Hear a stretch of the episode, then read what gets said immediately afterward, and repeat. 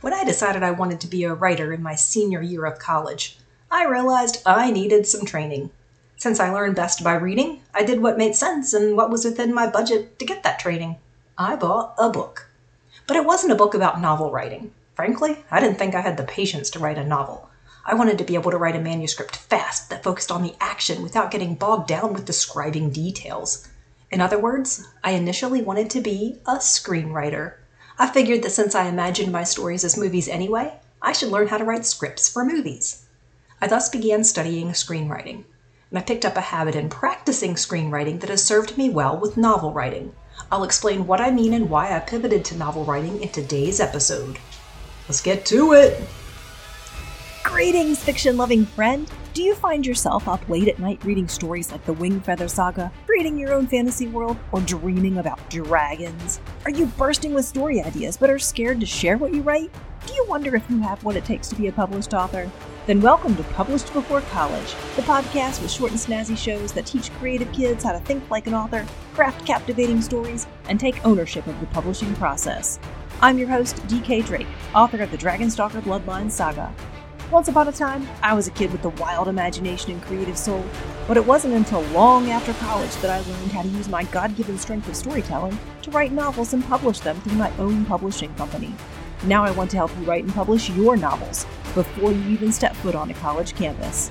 Adventure awaits, so ignite your imagination, latch onto that dragon swooping overhead, and let the storytelling quest begin. It's time to play in our own fabulous fantasy worlds.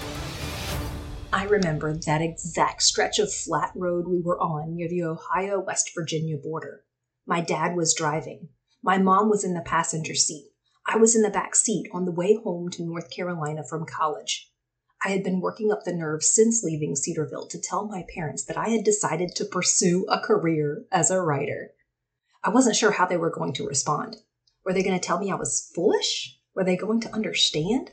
Were they going to support my decision? When I finally told them on that stretch of road that I wanted to be a writer and that I wanted to write movies, my dad said something completely unexpected. He told me that some of the best movies tend to be based off novels, and he suggested I learn how to write novels first. Notice he didn't say instead, he said first. He encouraged me to pursue my dream, but in a way that I had overlooked.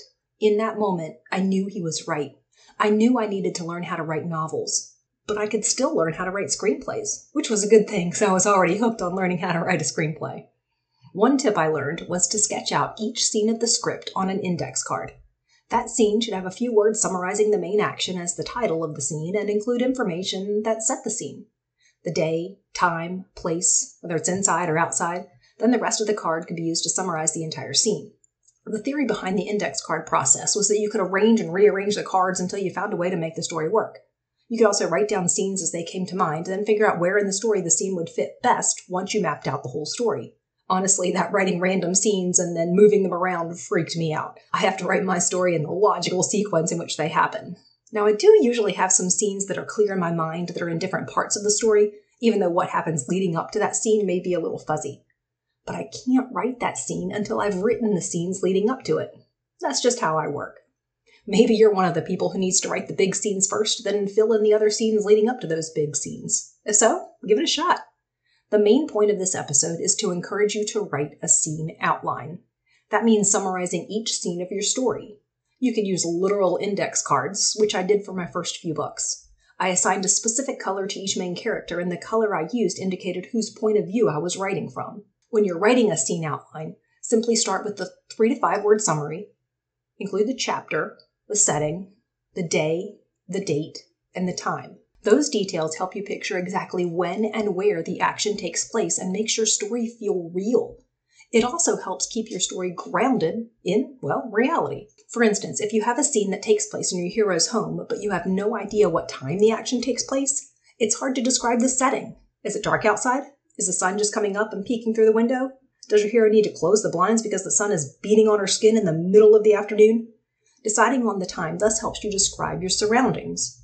It's also helpful to know the month of the year so you know whether you're in spring, summer, fall, or winter, because that's going to affect what your people are wearing, how they respond when they go outside, all that good stuff. Another thing a scene outline helps with is transitions. I mean, does your hero leave his house at noon on his way to rescue a friend from a dangerous situation? Is he running, driving, hitching a ride on a dragon? I mean, how long does that trip take?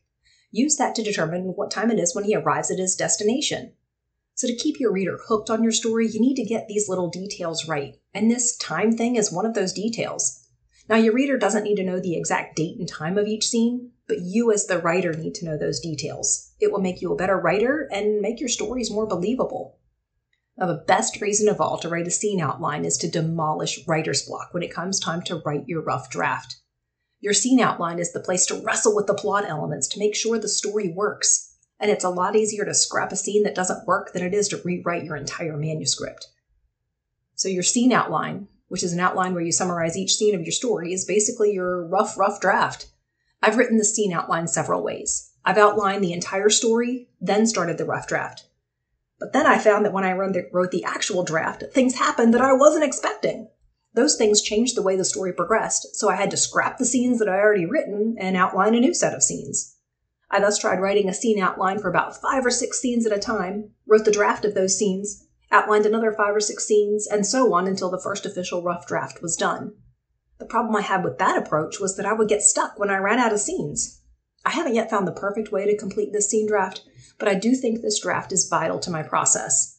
You get to decide if it's vital to yours. I would encourage you to try it. Draft a few scenes either on an index card or in whatever program you use to write your book. Include the title of the scene, the chapter, the date, the day, time, and setting. Indicate whose point of view the scene is being told from. Then simply summarize the scene using phrases or just a few sentences. For the novella I'm working on right now, I've drafted the scene outline through the midpoint of the story. I'm going to pause the scene outline at this point and go back and start writing the rough draft. Once I catch up to where I am with the scene outline, I'll draft more scenes. Next week, I'll share some tips and tricks. Next week, I'll share some tips and tricks for getting your rough draft written fast. Until then, you can pick up the brand new checklist for the 15 major milestones you need to go from the very beginning, your dream, your idea, all the way through to post publication. You can I've got the link for you in the show notes. And in the meantime, Happy writing! If you enjoyed today's episode, the best way you can thank me is by leaving a five star written review on Apple Podcasts. Not only will it help me know what you're thinking, but it will also help others on a quest to write a novel discover the show. After you leave that review, I invite you to click on over to authordkdrake.com. There you can become a DK Drake Insider, secure your free starter library, and access all the books from the Dragonstalker Bloodline saga that are available for sale on Amazon. In the meantime, I dare you not to dream of dragons tonight.